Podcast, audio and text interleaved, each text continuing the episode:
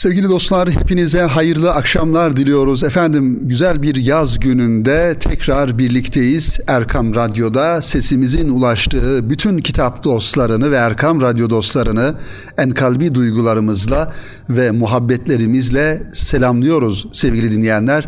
Ve yeni bir Kitap Dünyası programına başlamış bulunuyoruz. Yeni kitaplarımızla ve yeni konularımızla kıymetli dinleyenlerimiz. Efendim ya, yaklaşan Eylül ayı itibariyle ülkemizin farklı noktalarında yeni kitap fuarları da tertip edilmeye başlandı ve yayıncıların adeta okuyucularla, yazarların okuyucularla e, buluştuğu ortamlar olarak ve kitap adına en güzel bir kültür faaliyeti olarak e, kabul edebileceğimiz kitap fuarları başlamış bulunuyor inşallah. İstanbul'da TÜYAP Kitap Fuarı Ekim ayında inşallah yapılacak ve yine yakın bir zamanda Sultanbeyli Belediyesi'nin düzenleyeceği bir kitap fuarı, geleneksel hale gelmiş bir kitap fuarı e, okuyucuyla, kitap dostlarıyla buluşmuş olacak. Öte yandan yine Anadolu'da farklı şehirlerimizde, Mersin'de, e, Kahramanmaraş'ta kıymetli dinleyenlerimiz kitap dostlarının bekledikleri o kitap şenlikleri, kitap fuarları da e, okuyucuyla buluşmuş olacak. Bunları da sizinle paylaşalım sevgili dinleyenlerimiz. Tabii ki yaz aylarının yavaş yavaş sona ermesi ve e, okulların inşallah önümüzdeki haftalarda açılacak olması dolayısıyla yayıncılar biraz daha öğrencilere dönük yay, e, yayın yapmaya, efendim gençlere dönük kitaplarını daha çok vitrinlerde e, görünür hale getirmeye gayret gösteriyorlar. Gerçekten ülkemizde basılı kitap olarak kıymetli dinleyenlerimiz yıl içerisinde alınan bandrol sayılarından da e, öğrendiğimiz üzere on binlerce, yüz binlerce kitap basılıyor. Bu da sevindirici bir durum. Tabii ki kitap basılması oranında okuma oranının artıp artmadığı ya da nitelikli okumaların yapılıp yapılmadığı da ayrıca bir tartışma konusu sevgili dinleyenlerimiz. Zira her zaman ifade ettiğimiz gibi her iki kapak arasındaki metinleri ya da sayfaları acaba kitap olarak görmek gerekir mi?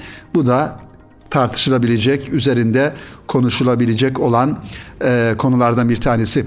Tabii ki bizim anlayışımızda kitap dediğimizde insanın ruhuna, gönlüne ve özellikle erdemine dönük, insanlığına dönük olan kitapların ve insanın ruhunu geliştirebilecek, manevi tarafını geliştirebilecek olan kitaplar olması lazım.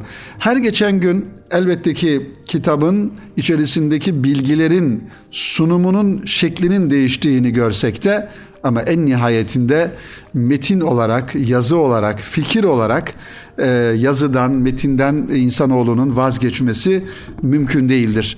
Eskiden eskiden dediğim yani eski tarihlerde metinler farklı materyaller üzerine yazılırken ağaç parçalarına, ağaç kabuklarına ya da e, efendim daha ilkel olarak üretilmiş kağıtlar üzerine farklı materyallere yazılmışken e, bugün daha teknolojinin geliştiğinin göstergesi olarak sanayileşmenin göstergesi olarak daha kaliteli kağıtlar üzerine metinler yazılıyor.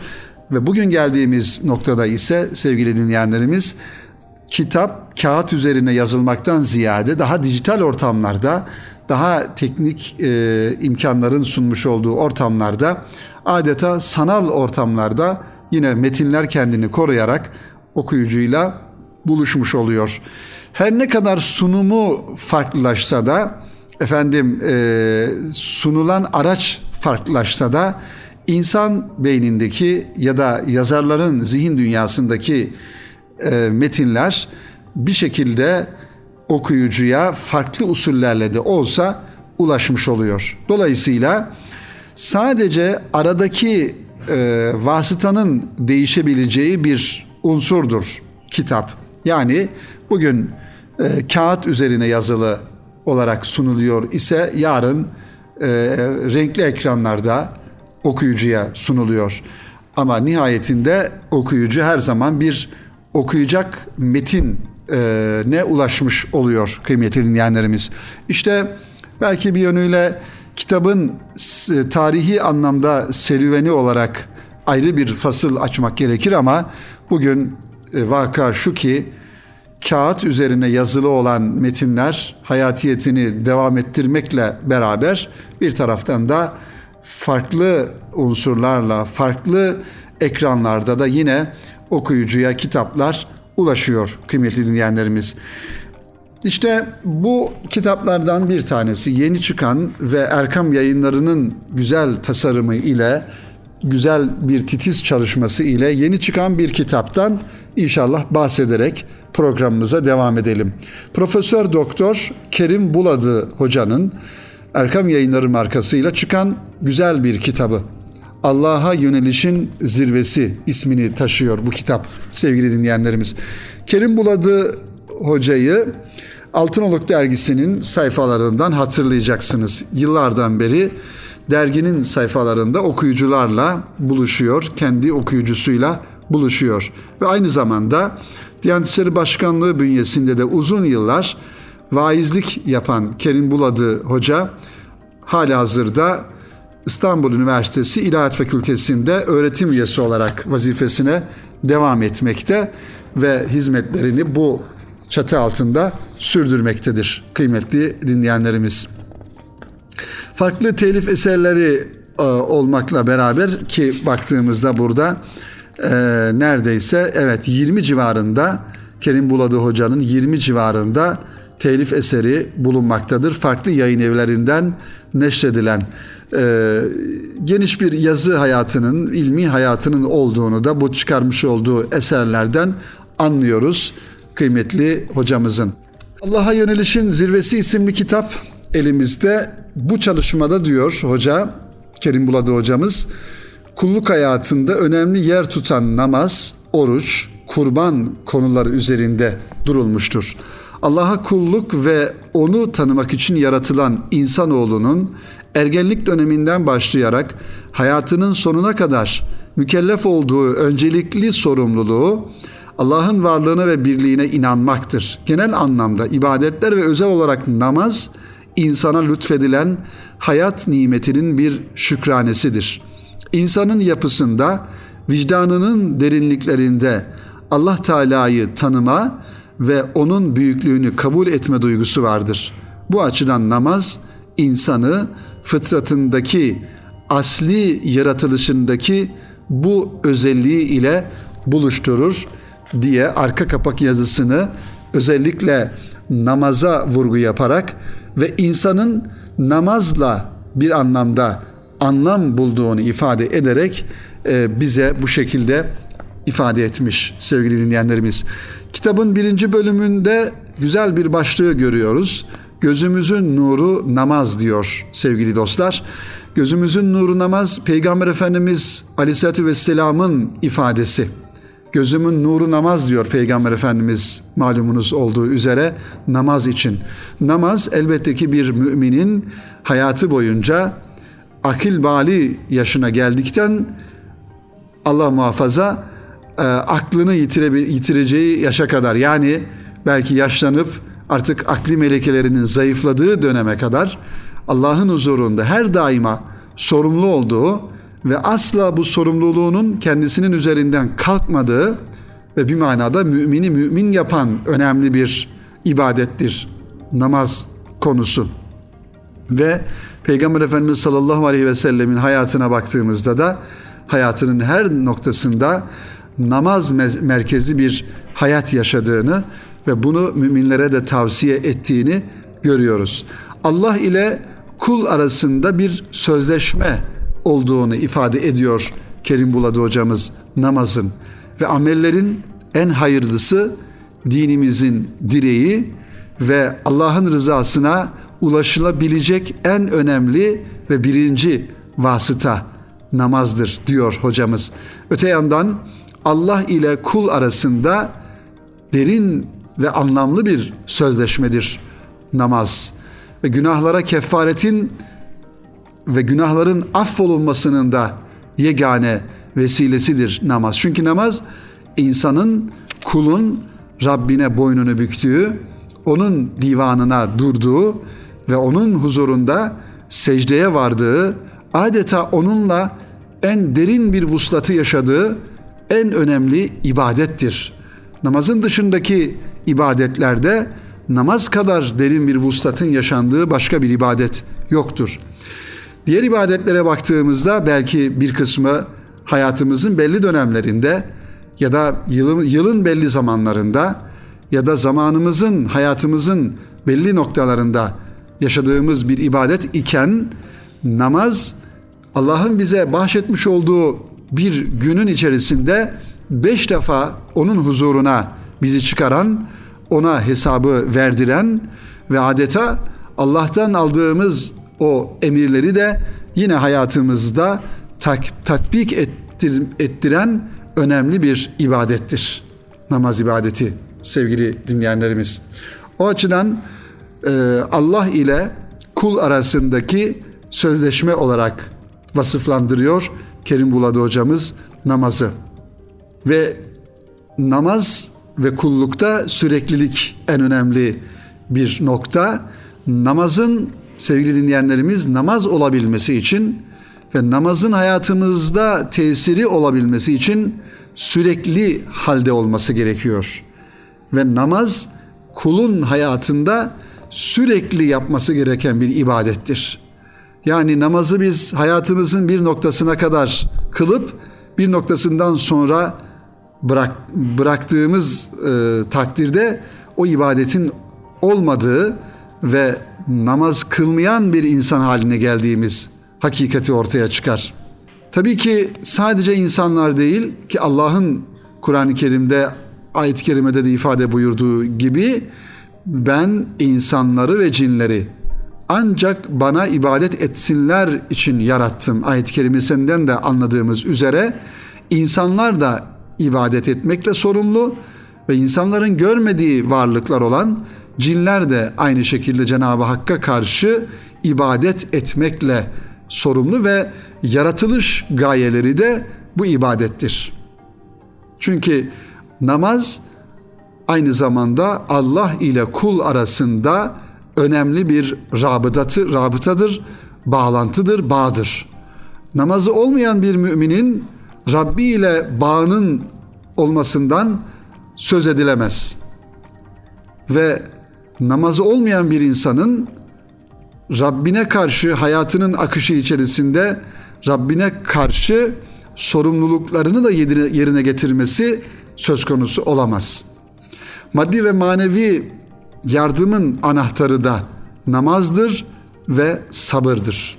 Kur'an-ı Kerim'de Bakara suresinde kıymetli dinleyenlerimiz ayet-i kerimede ey iman edenler Allah'tan namaz ve sabırla yardım isteyiniz ayet-i kerimesinde namaz ve sabrın e, beraber zikredilmesinin de her ikisinin de sürekli olduğu halde bir anlam ifade edeceği ni hocalarımız, müfessirler söylüyor.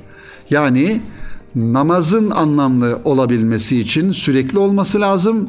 Aynı şekilde sabır dediğimiz hadisenin de sürekli olduğu halde bir anlam ifade edeceğinden dolayı sabır ve namazla Allah'tan yardım isteyiniz ve maddi manevi yardımın anahtarının da bu iki e, kavramda, iki kelimede yani namaz ve sabırda olduğunu da anlamış oluyoruz.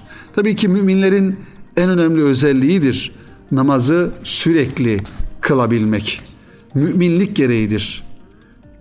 Ve kitabımızın devamında Peygamber Efendimiz sallallahu aleyhi ve sellemin namazının nasıl olduğunu e, burada görüyoruz. Efendimizin namazı nasıldı? Peygamber Efendimiz sallallahu aleyhi ve sellemin namazlara karşı gösterdiği hassasiyet ve yoğunluk nasıldı? En zor şartlarda dahi, savaş ortamında dahi Peygamber Efendimiz sallallahu aleyhi ve sellem namazı asla terk etmemişti ve terk ettirmemişti. Savaş halinde dahi Müslüman ordusu Müslümanların oluşturduğu ordunun bir kısmı namazını kılarken bir kısmı onları gözetliyor, onları düşman saldırısından koruyordu. Onlar namazını bitirdiği zaman diğer grup namazını kılıyordu. İşte e, namaza karşı bu kadar hassas olan bir peygamberin ümmeti olarak bizler de inşallah bu hassasiyeti gösterme gayreti içerisinde oluruz sevgili dostlar. Peygamber Efendimiz sallallahu aleyhi ve sellemin hastalığında yine namaza karşı gösterdiği hassasiyeti biliyoruz. Ve cemaatle namaz kılmaya gösterdiği ehemmiyet aynı şekilde ve Peygamber Efendimizin namazlarda uzun uzun olarak kıraatte bulunması yine bu kitabımızın e, sayfalarında devam eden konular. Cemaatle namaz ve İslam kardeşliği ki cemaatle namaz mümin kardeşliğinin en önemli tezahürlerinden bir tanesidir. Camiye giderek ya da cemaatle kılınan namaz ortamlarında bizim İslam kardeşliğimizin, müminlerin kardeşliğinin en önemli göstergelerinden bir tanesidir. Beraberce namaz kılabilmek. İmama uyarak beraberce namaz kılabilmek. Namazların içerisinde sabah namazının ve yatsı namazının ayrıcı özellikleri vardır ki Allah muhafaza münafıkların en e, efendim tembelliklerinin gösterdiği e, gösterildiği ve tembelliklerin ortaya çıktığı namazlardır ki sabah namazı ve yatsı namazı da her ikisi de e, insanın birisi uykunun en tatlı noktasından ayrılarak kıl, kılması gereken bir namaz, bir diğeri ise günün yorgunluğunun en sonunda yine üzerinde büyük bir yorgunluk varken kılması gereken namazdır. O yüzden bu iki vaktinde, iki namazında diğer namazlardan farklı yönleri vardır ve bunların diğer namazlara oranla sevapları da mükafatları da farklıdır. Evet, burada hocamızın cemaatle kılınan namazlarda saf düzeni, safın anlam haritası, saf düzeninin önemi bu konulara temas etmiş. Yani namazımızı cemaatle kılarken gelişi güzel değil, bir nizam ve intizam içerisinde yanımızdaki insanlarla adeta manevi olarak da bütünleşerek bir ruh bütünlüğü içerisinde Rabbimizin o engin huzuruna, dergahına durmuş olmak. Saf tutmanın ve yan yana durmanın anlamı da bu olsa gerek. Miraç konusu namaz teslimiyet konusunu görüyoruz. Burada Miraç gecesi ve müminin miracı sevgili dinleyenlerimiz ki Miraç müminin hayatında önemli bir e, noktadır ve Efendimiz sallallahu aleyhi ve sellemin hadisi şerifinde ifade buyurdukları üzere müminin miracı namazdır. Elbette ki her e, insan, her mümin Peygamber Efendimiz sallallahu aleyhi ve sellem gibi miraca çıkması söz konusu olmayacağı gibi ancak onun yerini tutabilecek ve Cenab-ı Hakk'a en yakın nokta olan namazdaki secdedir. O da müminin miracıdır. Evet sevgili dinleyenlerimiz, kitabımız bu şekilde devam ediyor. 214 sayfadan oluşuyor. Ee, Allah'a yönelişin zirvesi önce namazı hocamız anlatıyor. Arkasından e, arkasından baktığımızda Ramazan ayı ve oruç konusunu burada görüyoruz. Bu konu içerisinde Kur'an'ı anlatıyor. Oruca karşı Müslümanın duruşu ve hassasiyeti nasıl olmalıdır? Bu konuyu görüyoruz.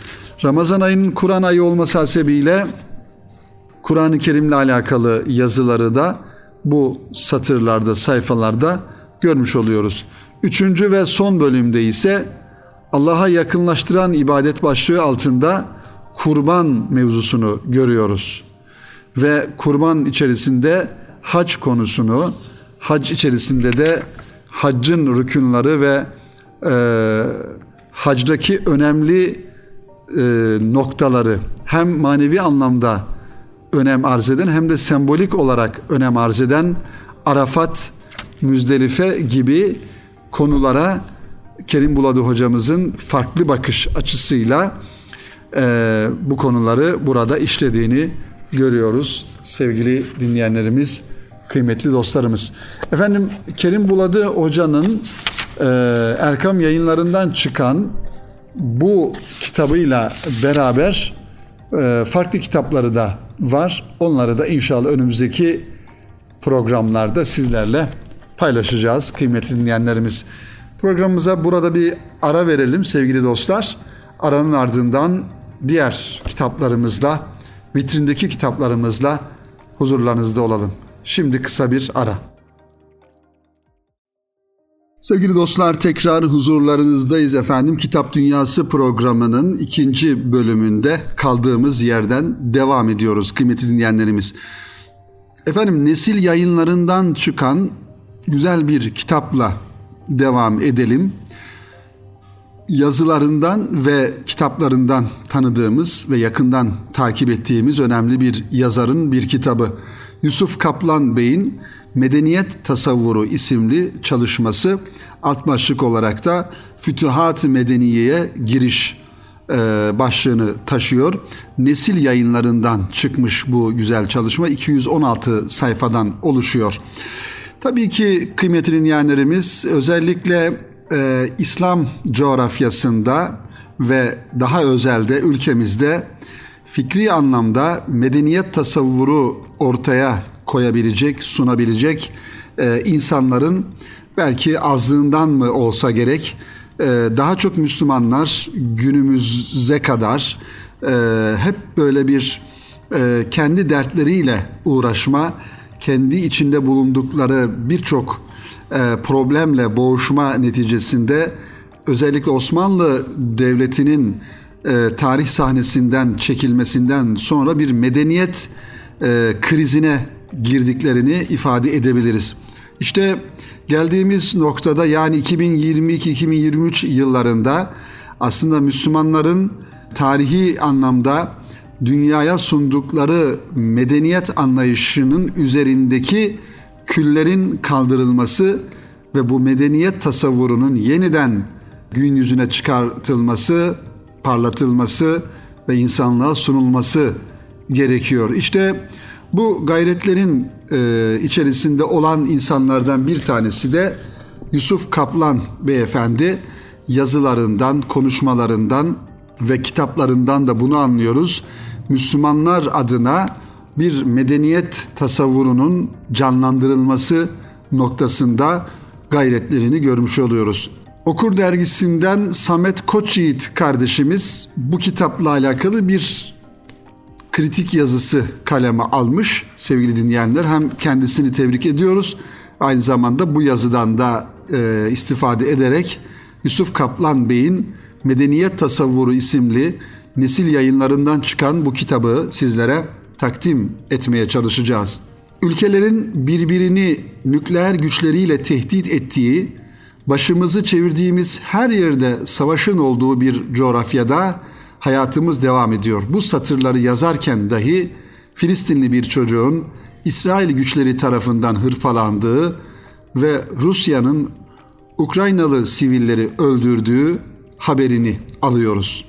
Etrafımızda yaşanan acı gerçekliğe tanıklık ederken batılı gazetecilerin Ukrayna'da yaşananlar için burası Afganistan değil, Irak değil, ölenler mavi gözlü, sarı saçlı Avrupalılar şeklinde açıklamaları hayret ve ibret sınırlarımızı elbette ki zorluyor. Belki de medeniyet meselesini sorgulamanın muasır medeniyetler söylemiyle göklere çıkarılarak orada adeta buharlaşıp kaybolan müphem ve muğlak medeniyetin yeryüzüne sağlam bir şekilde ayaklarının basmasının vakti gelmiştir. Medeniyet tasavvuru ya da Fütuhat-ı Medeniye'ye giriş kitabı ilim, irfan ve hikmet yolculuk yolculuğuyla kurulacak ulu bir çınarın tohumlarını serpiyor zihin dünyamıza diyor Samet Koçyiğit bu kitabın takdimini bizlere yaparken. Elbette ki bugün medeniyet denilen hani Akif'in de ifade ettiği üzere medeniyet dediğin tek dişi kalmış canavar olarak tanımlayabileceğimiz Batı medeniyeti vaka şu ki sevgili dinleyenler bugün insanlığa bir saadet, huzur getirememiş.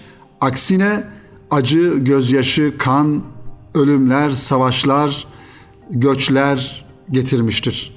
Onun için İslam medeniyetinin yeniden hayata geçirilmesi ve İslam medeniyetinin insanlığa sunmuş olduğu o güzelliklerin yeniden hayat bulması gerekiyor. Bu da İslam medeniyetinin mensuplarına önemli görevler yüklüyor, vazifeler yüklüyor. Bu eserde medeniyet kavramı ve fikri hakkında derinlikli bir sohbete eşlik ediyoruz. Kavramın tarih içindeki yolculuğuna baktığımızda karşımıza civilization kelimesi çıkıyor. Sivilizasyon özetle Batı Avrupalı aristokratların hayat şeklini ifade ediyor. Batılılar misyon sivilizesetra yani medeniyetleştirme misyonu ile dünyaya meydan e, okuduklarını ifade ediyorlar. Bu misyon bütün dünyanın batılılaşma macerasıyla sonuçlanıyor. Ancak insanlığın sorunlarına çözüm üretilmediği gibi diğer medeniyetler de yok olmaya başlıyor. Ee, Batı medeniyetinin sunmuş olduğu reçeteler sonunda. Kitapta da vurgulandığı üzere ilk kriz 13 ve 14. yüzyıllarda Haçlı ve Moğol saldırılarıyla yaşanıyor. İlk krizde Müslümanlar her şeyini kaybetmesine rağmen inançlarını kaybetmediler ve yeniden ölçü veren merkez ümmet olmaya olmayı başardılar. Bu başarıyı 16. yüzyılda Mars'tan bir ziyaretçi gelmiş olsaydı bütün dünyanın Müslüman olmanın eşiğinde olduğuna hükmedecekti diyerek özetler Marshall Hodgson. İkinci kriz ise Osmanlı'nın son döneminde Tanzimat ile başlıyor. Evet, yani dünya tarihine baktığımızda aslında dünyayı e, kurtuluşa erdirecek, dünya insanlığına huzur ve mutluluk bahşedecek olan medeniyet İslam medeniyeti olmakla beraber bu medeniyetin kırılma noktaları olan ilki 13. ve 14. yüzyıllarda Haçlı ve Moğol saldırılarıyla yaşanmıştır. Arkasından ise yine bir dirilme yaşanmış ancak Osmanlı'nın son döneminde Tanzimat ile başladığını ifade ediyor Yusuf Kaplan Hoca. İlkinden farklı olarak Müslümanlar özgüvenlerini yitirdiler.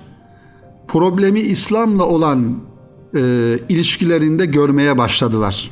Sonuçta Müslüman zihni, zemini ve zamanı yitirmiş oldu. Oysa Müslümanlar geçmişte kendi oluşturdukları toplum düzenine umran, nizamı alem, darül İslam, edep ve Medine gibi ifadeleri kullanıyordu. Başkalarına göre tavır almıyor, tanımlanmıyor ve kendi medeniyet fikirleriyle varlıklarını sürdürüyorlardı. Ancak bugün baktığımızda Müslümanlar yüzyıllardan beri belki 200 yıl 300 yıldan beri sürekli bir savunma pozisyonunda kendilerini anlatma, kendilerini ispat etme pozisyonunda batıya karşı. Dolayısıyla bu da e, medeniyet fikri anlamında yeterli olgunluğa, yeterli yetkinliğe ulaşmamayı getiriyor Müslümanlar açısından. Yusuf Kaplan'a göre yaşadığımız buhrandan ya da duraklama döneminden çıkabilmenin yolu yine bir medeniyet tasavvuru ve hakikat fikriyle mümkündür. Bu eserde Müslümanların dünyadan çekilerek nasıl konumunu yitirdiği ve nesneleştiği tespit ediliyor. Daha sonra yeniden öznelliğimizi kazanmanın, kendi varlığımızı korumanın, İslam'ı temsil makamına ulaşabilmenin yolları aranıyor. Yani bugün baktığımızda sevgili dinleyenler dünyada teknolojiyi üreten Müslümanlar değil.